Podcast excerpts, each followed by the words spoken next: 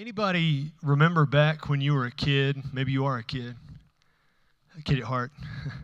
Anybody remember a time going on long trips with your parents, riding in the car, cross country? Anybody? Riding? Where's some places you've been riding in the car? Can you think of any? Or you just instinctively raise your hand? Carlsbad Caverns. It's a good place. Been there.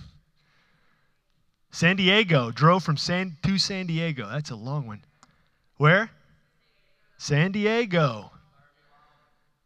Wyoming. Laramie, Wyoming. I've never been there. I remember driving as a kid going to Cloudcroft, New Mexico. Anybody ever been there? They have they're famous for having the highest golf course elevation in the world. Never played it, but I had some cousins who had a cabin out there, and we'd go hang out for a week.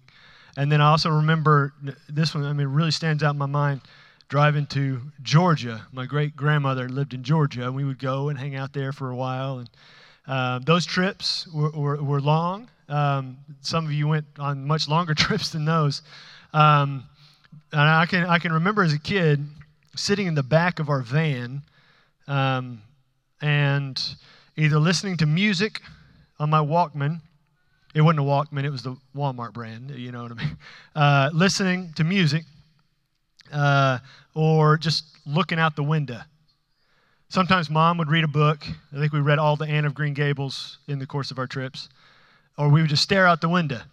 That's not the case anymore. Going on trips with kids these days is way different. And as a parent, I would say way better. You pop in a DVD and you're good to go. You don't have a DVD in your car like we didn't. You just go up to Walmart, buy a little DVD thing, and you throw it up there. They got them for cheap up there. And you're good to go, and you don't have to worry about it. The screaming, you're just watch, you know, Anna and Elsa, and we're good to go for the next hour and a half. And it's very different. It's still, you know, long. It still takes a while. We drove to, I think, Florida a couple years ago with the kids, and that was a journey. That was a journey because actually, I mean, it was long, but really it was interesting. And when you say journey, sometimes you're thinking it's a very interesting trip. It's because of the hotel we actually stopped halfway to stay in was a very interesting place. And many of you can relate to that, stayed in very interesting hotels, thinking, let's wake up as early as possible and leave here as quickly as possible so we can contract as little things as possible. But we went on these long trips, and you know they lasted maybe a day, maybe 2 days. How long did it take you to get to Wyoming? Do you remember? 20 hours. Straight shot? Man alive. A day, maybe 20 hours, maybe a couple days, maybe 3 days, depending on where you're going. But we're going to look at a guy today who didn't just spend a day or 2 days or 3 days in a vehicle with his kids. He spent a year in a vehicle with his children and every animal in the world at the same time. So imagine riding in your vehicle for that long, with your children, for that, with all those animals taking care of all of that. You know, you can't just say we're going to pull off on the side of the road kind of deal. Be like, we're talking about Noah. He gets a little frustrated with Shem. He just tells Shem to go mess with the lions for a while. You know, we've got to take care of the situation. Just got to calm down. I got to be by myself for a little bit. You know, Ham, you're driving me nuts. Well, we're going to look at Noah today. And however long the trips we went with our kids or went as kids, nowhere near as long the trip Noah had with his. He was in the ark for 1 year before he got out.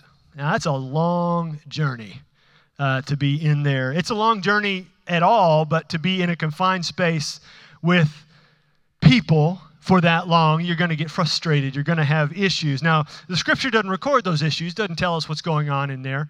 Undoubtedly, you know, they're having probably some devotions. And if you ever saw the Bible miniseries, I love the way it's depicted in that. Noah telling his kids about creation and telling them of all that the Lord has done for him and them up until that point. But they were also real people, so they had real issues. The same issues you had getting ready with your kids this morning, same issue Noah had with his as well. And so they're going to go on this long journey. But before we get to that passage, we're going to be in Genesis chapter 6 today.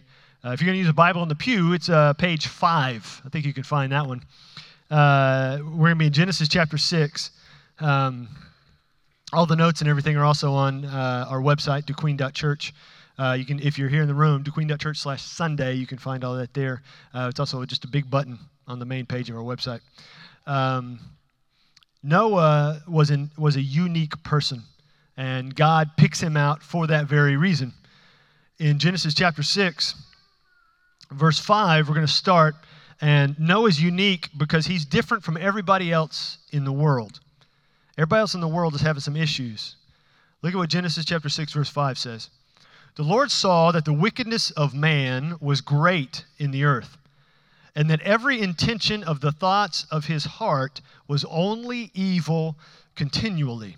Now, I don't know if you picked up on that, but there's a lot of words, a lot of descriptors there in verse 5 saying about how bad the world is, okay? We think the world is bad now. Imagine describing it in these terms. Man is wicked. The wickedness is great. Every single intention of the thought of the heart of man, of humanity, is only evil continually. Only evil. That's all they think. Wake up in the morning, evil thoughts. Go throughout the day, evil thoughts. Go eat lunch, evil thoughts. Go to lay down at night, evil thoughts. It says continually, constantly thinking evil thoughts. And this is God. He created humanity to have a relationship with him. And now almost every single person alive at this point, with the exception of Noah and his family, everyone else is constantly thinking evil, constantly thinking anti-God thoughts. Look at verse 6. The Lord regretted that he had made man on the earth, and it grieved him to his heart. So the Lord said, I will blot out man, whom I have created from the face of the land, man and animals and creeping things and birds of the heavens, for I am sorry that I have made them. But Noah found favor in the eyes of the Lord. So we have the Lord's disappointment with most of humanity, and then the exception to God's disappointment is Noah. But notice the wording of the Lord's disappointment, because the focus of the passage is on humanity wanting to live according to their own set of rules, wanting to do their own thing, think about evil continually, instead of thinking about God's abundant freedoms, about God's abundant love. And Noah is different than that. People just wanted to do whatever they liked to do. They just didn't want to be hindered by anything. And Noah is contrasted from the rest of humanity in these next two verses. Verse 8 and 9 and 10 following. He says, these are the generations of Noah. Noah was a righteous man, blameless in his generation. Now notice that. Look at that on the screen. He was blameless in his generation. It doesn't say he was blameless to his generation. I think oftentimes we try to live as though no one can accuse us of anything. He was blameless before God while his generation was alive. So he was blameless in his generation. And he walked with God. Noah had three sons, Shem, Ham, and Japheth.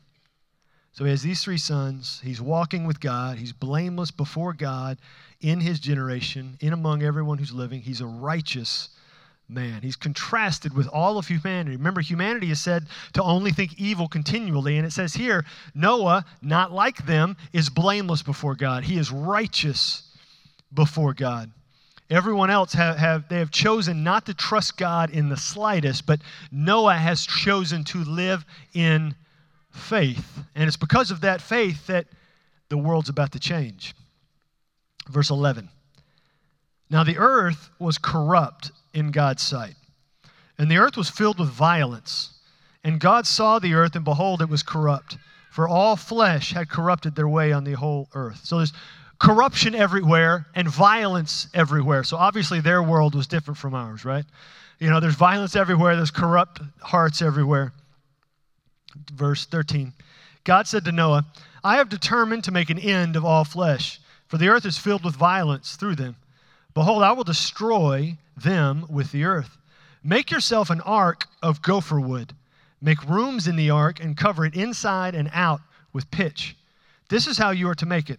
The length of the ark, 300 cubits. Now, one cubit was about 1.5 feet, give or take, because they didn't have measuring tapes back then. And so what they would do is they would measure from their elbow to their fingertip.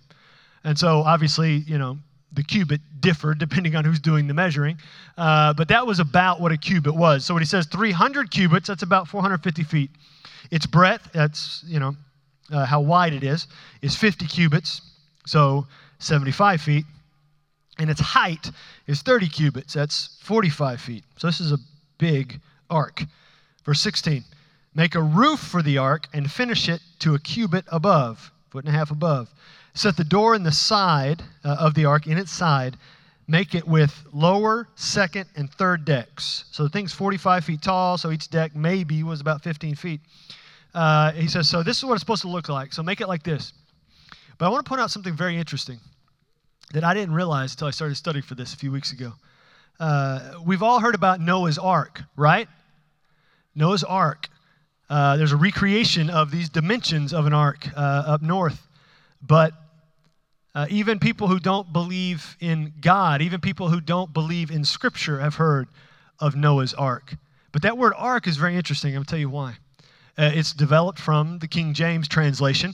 But the literal translation of that word, ark, from the Hebrew, which is what this was written in, you know what it means? Box. So God didn't tell Noah to go build a boat. He said, go build a box. That same word is often used for coffin in Scripture, box. So God says there in verse, what verse was that? Verse 14, make yourself an ark of gopher wood. He says, make a box, build it out of gopher wood. So he tells Noah, which is the title of the message today, build a box. Go build a box. Whatever context Noah had, he may not have known what a boat was. There's all kinds of scholars that think about different things and what could possibly be going on here. But God tells Noah, build a box. He doesn't use the word for boat. He uses the word for box. He also doesn't tell Noah to build the box on water. He just says, build it. He just says, build this box. He doesn't tell Noah that Noah is going to need to build this box so that it can float. And Noah's going to have to live in it for a year. He doesn't tell him he's going to have to occupy the box for a year. He doesn't tell him that. All he tells him is, build it. You just do it. He doesn't tell him that it's going to have to house every land creature and his whole family for that whole year. He doesn't tell him that. He doesn't tell him how long he's going to be in it. He doesn't tell him how long it's going to take to build. He doesn't really even tell him what it's going to have to withstand until it's done being used. All that God tells him is build the box. Just build it. Here's the dimensions. Build it. Use the wood. Make planks. Cover it with pitch.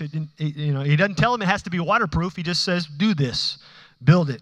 Build the box. God says that he will bring the water if Noah will simply obey by building this box. Noah had to trust that God would take care of what would be done with the box once it was built. Noah didn't need to know what was going to happen to the box. Noah didn't need to know everything that was going to take place. All that Noah needed to know was the next step that needed to be taken, which was build it. Now, how often in our lives, though, do we want to know everything? Do we like to know everything? We don't want to step into something that we don't have all the details about. We don't want to advance or take that leap of faith. I watched that clip this week in talking about leap of faith, this series called Big Faith. That clip in Indiana Jones, The Last Crusade, where he's got to take the leap of faith and he takes a big step like that and he goes and it ends up there's a walkway there. And he didn't know it was there until he took the step. Noah didn't know what was going to happen until he built the box. He had to trust that God would take care of all the other steps. All that he knew was the next thing God wanted him to do, which was build it. Build it. He didn't have to know the other stuff. He just had to trust that God knew the other stuff. And that's a struggle for us. I mean, me. That's a struggle for me a lot of times, is I want to know the details. I want to know all the details about what's going to be going on. I want to know how long this is going to take. I want to know how long I'm going to have to be operating in this way. I want to know all the opposition that's going to come against me when I step out and do this so that I can bow up and be ready to face whatever's coming. But that's not what it's about. We have to have the faith of Noah and just trust that God can take care of all that stuff. And he's just given me the next assignment he's given me, which is build the box. Build the box and trust the details, trust everything else to God. And building a box may not be, a sexy thing. Building a box may not be a ladder climbing thing. Building a box may not be the marketplace disrupting thing, the insta-worthy thing. Building a box is just what it is. It may very well not just save your life, but change the course of human history. It may be simple. It may be rough. It may not look great. But God gave it to you to build, whatever that box is. And the box he gave you to build is different than the box he gave me to build. I'm talking figuratively here. He's given you an assignment that he's given you, and only you, in your gifts, to be able to accomplish. Whether you are 8 or 98, if you're breathing and following Jesus, he's given you an assignment to accomplish that only you can in the gifts he's given you to do. So you have to build your box. And there's a struggle there, though, because following God and not knowing all of the details may not always make sense from my perspective. But truthfully, if you really think about it, think about humanity. Think about their issues, corrupt, violent, having sin ingrained in their very nature. My perspective is twisted. My perspective is corrupt. My perspective is twisted by conformity to a world system that is perverted by sin, that has sinful actions all over it, that my perspective is skewed by a world's perspective that sees sin as normal. And so when I try to view what God is asking me to do from my perspective that is skewed from sin, I'm not going to see it as it truly is. And so when God tells me to build a box, when God tells me to do something, it may not make sense from my perspective because my perspective is messed up. And so I have to make a decision in the moment. Am I going to trust God knows what he's doing, or that I want the thing he's telling me to do to make sense from my perspective? Even though my perspective is wrong much of the time. It's like trying to look through the world, or try to look at the world through a kaleidoscope. You can't see where you're going. It may look pretty for a moment, but you're going to bump into stuff all over the place. You need God to be telling you where to go, the steps to take, what the next thing is he wants you to do, what the box is he wants you to do. I mean, for example, our world system tells us to do one thing, like, for example, the more money you have, the better off you are. We may not want to say that as Christians, but in the back of our minds, it's there because of our American culture. The more money you have, the better off you are. But that's not so with God. You know what God says? It's in the Lord's Prayer. Give us this day our daily bread. Trust God for what he's going to provide today. If you were, I mentioned it this week in that live prayer thing we've been doing all week. How many of us have ever lived that section of the Lord's Prayer out? Give us this day our daily bread. I haven't. I may not have any cash in my wallet, but I had a credit card in there. I can go make my own provision down at McDonald's. I don't trust God with my provision for today, if I'm being honest with you, and how I live and how I act. But if I were to pray that prayer, God, give us this day our daily bread, it's a whole new concept of how we're going to live our lives. A whole new level of trust. It's Noah trusting God when God says build a box, and Noah's got to go build it having no idea what's about to happen. Does he trust God enough there in that moment? Do we want to trust God even though our perspective says what God is telling us to do is absolutely ridiculous? It's ludicrous. It makes no sense. My education, my experience tells me this is dumb. But God says, do it. Am I going to have the faith to do it even though I may look dumb? Even though I may be ridiculed because of what I'm doing? Imagine Noah's friends coming to him while he's building this giant box. What are they going to be yelling and shouting at him? What are they going to be yelling and shouting at his kids? It's one thing for somebody to yell and shout at you. It's totally different when somebody's yelling and shouting at your kids or yelling and shouting at your spouse. And undoubtedly, they're all helping. I mean, Noah, he's married, he's got three kids, and his three kids have wives. And they're, as we can glean from what happens, they're all participating in the building of this ark. And so the things that are most likely being said to them are very unkind things. And yet they persevere in building this box. And so what I have to understand is that my perspective cannot be trusted. My perspective cannot be trusted. My perspective cannot be trusted. It can't be, because my perspective is messed up by sin. Even though my perspective is all I can see, and so I tend to rely on my perspective is messed up because of sin. My perspective cannot be trusted. And so I have to shift my perspective to one of faith, and in faith realize that only God can be trusted. Only God can be trusted. Not what I see, not what I think, not what I determine, only what God is directing. And when God says, build that giant box, I just need to start going. Just go and start hacking at a tree to get the wood and start building the box he's asking me to build. So God says, build a huge box. I can trust that God will know what to do with the box when it's built. I don't need to know there. All I need to know is he said, build it, so I build it, and he'll take care of the rest. He'll take care of what's coming down the road. He'll take care of where it's going. Because if you really think about it, and maybe this isn't you, maybe it's just me.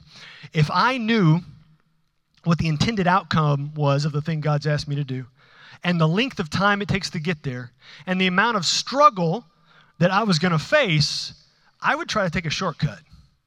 I don't know about you guys. If God's going to say, this thing's going to take 100 years, I say, well, God, I could pop up a YouTube video and we could get this done in like 3 months. I don't need to wait this much time. God, I'm not a fan of that much time going by and trying to do what you asked me to do. God, let's get this done a little bit faster. God doesn't tell Noah how long it's going to take. Is it just me? If you knew all that, would you try to take a shortcut? I'm up here telling you, I would, absolutely. Me and Sheila, we're together, Sheila. We're linking here. I would absolutely. We need feedback, guys. I told you a couple weeks ago, I preached to an empty room for 3 months. You got to talk to me. We'll go back to that. I'll preach to an empty room again. We got to be vocal here, okay? Okay? Thank you. All right, so make sure you're there and not just statues. I would try to take a shortcut. I would try to go around and get there faster. Maybe not in a big way. Maybe not try to outright, disobey God by doing the opposite of what he's asking me to do, but in just little small ways, just chip away, just try to take a shortcut to get there faster. But attempting to shortcut God's process will inevitably shortchange God's purpose. Attempting to shortcut God's process will inevitably shortchange God's purpose. We saw a few weeks ago looking at Abraham. God gave him a process. And Abraham waited 11 years and had enough of the waiting. And he messed up and he stepped way outside of God's process. And he had to be redirected for 14 more years to get back to where God wanted him to be. Who knows if on year 12, God was going to bring him the fulfillment of the promise. But instead, on year 11, he took a way big detour to get out of God's plan. And so he had to end up waiting a total of 25 years instead of 12. We don't know. But when we try to shortcut God's process, God's purpose gets shortchanged, and we miss the true, powerful fulfillment of what God has for us in his time, with his strength, and his purpose for us. So don't try to shortcut God's process. He may be growing you to be ready to handle what is yet to be, and you don't see it until you're on the other side of it. So when he says build a box, you just start building. No matter what people are saying, you keep building. No matter what you face, you keep building. No matter the health crisis that comes at you, you keep building. No matter what family member gets arrested, you keep building. No matter what job things happen to you, you keep building. Because the building is your responsibility. The outside influences, that's up to God. You keep your eyes on the prize. God said, the next step for me to do is build. As I've mentioned, God may have a 99-step plan for you, and building the box is step 3. So you keep building until he brings you step 4. Don't stop until he's ready for you to have step 4. Keep doing the last thing he told you to do. Don't shortchange God's purpose. But Noah didn't shortchange God's purpose. Noah didn't take a shortcut. Noah built this thing. And so God tells him, build a box. And the God keeps telling him, he kind of gives him an indication of what's going to happen. Not what Noah's going to do, but what God's going to do. Verse 17, he says, for behold, God says, I will bring a flood of waters upon the earth to destroy all flesh, in which is the breath of life under heaven. Everything that is on the earth shall die. But I will establish my covenant with you, and you shall come into the ark, you and your sons and your wife and your sons' wives with you. And of every living thing, of all flesh, you shall bring 2 of every sort into the ark to keep them alive with you. So his responsibility is to keep all the animals alive. That's pretty weighty. They shall be male and female. Of the birds, according to their kinds, of all the animals, according to their kinds, every creeping thing on the ground, according to its kind. 2 of every sort shall come in to you to keep them alive. Also take with you every sort of food that is eaten and store it up. It shall serve as food for you and for them. Noah did this. Noah did this. He did all that God commanded him. Does it say Noah complained to God, Noah questioned God forever and just didn't do it? No, it just says Noah did this. Noah did it. Now, the thing that jumps out to me there, a lot does, but right off the bat, he says, go and bring in all the animals. I would be thinking, how? How am I supposed to get all the animals into the... God says, you bring them into the ark and you keep them alive. Okay, I might could get a dog. I might could get a cat. Maybe I'll forget the cat. I might get, try to trap something and bring it in. But how am I supposed to get all of the animals in the ark? Well, it doesn't really say. But what I think happened is God did it, and Noah just had to be a willing participant in what God was going to do. There's no way Noah's going to be able to round up all the animals while building the ark in the time frame he had. God had to be the one to bring it in, and Noah had to be willing to be a part of what God was going to do. I mean, how's Noah going to bring ants into the ark? Why in the world would Noah bring termites into the ark? But God had to be able to accomplish this thing. So God brings them in. Look at what happens next. Jump down to chapter 7, verse 6. Noah was 600 years old when the flood of waters came upon the earth. And Noah and his sons and his wife and his sons' wives with him went into the ark to escape the waters of the flood. Of clean animals and of animals that are not clean, of birds and everything that creeps on the ground, 2 and 2, male and female, went into the ark with Noah, as God commanded Noah. And after 7 days, the waters of the flood came upon the earth. So they all went into the ark. And a week later, the water came. The water didn't come the second the door shut. It says they went into the ark, and then 7 days later, the water came. So again, if you're Noah, let's scratch that. If you're Noah's wife, and y'all get into this big box that your husband just built, and he says, water's going to come. Day 2, nothing happens. Day 3, nothing happens. You're cleaning up animal mess and you've got all that food. Day 5, nothing. Day 6, nothing. You think you'd be quiet during that time and say, Noah, did you spend all that time building this box and we're just sitting here with all this gross? And day 7, finally the waters come. Now notice what God does. Jump back up to verse 17 in chapter 6. God does not mention rain which is interesting. It says, he mentions in verse 17, he says, I will bring a flood of waters. That's how he phrases it. And down, back down in chapter 7, verse 6, it says the flood of waters came. So the way it's described is a flood of water. There's some really, really smart people, way smarter than me, who think up to this point in human history there hadn't been rain. In the book of Hebrews chapter 11, when it mentions Noah, it says that Noah saw things that he had not seen before. And they take that to mean rain.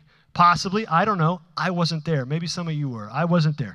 Don Henner told me this a little bit ago. He didn't know Noah back then. That's right.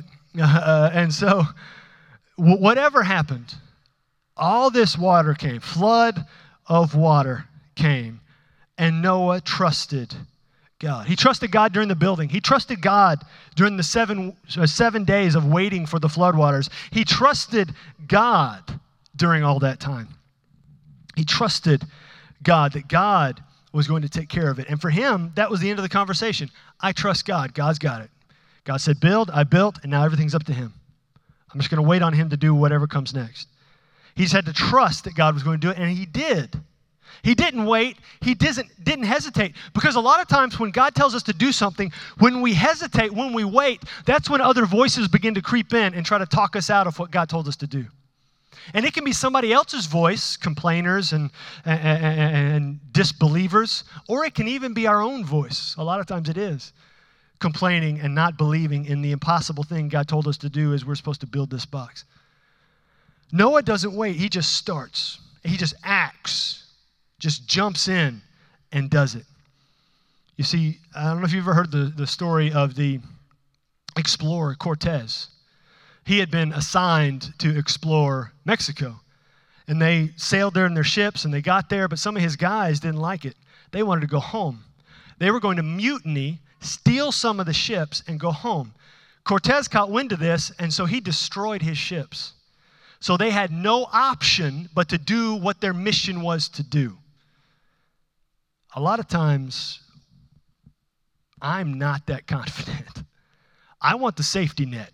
I want the just in case this thing goes south.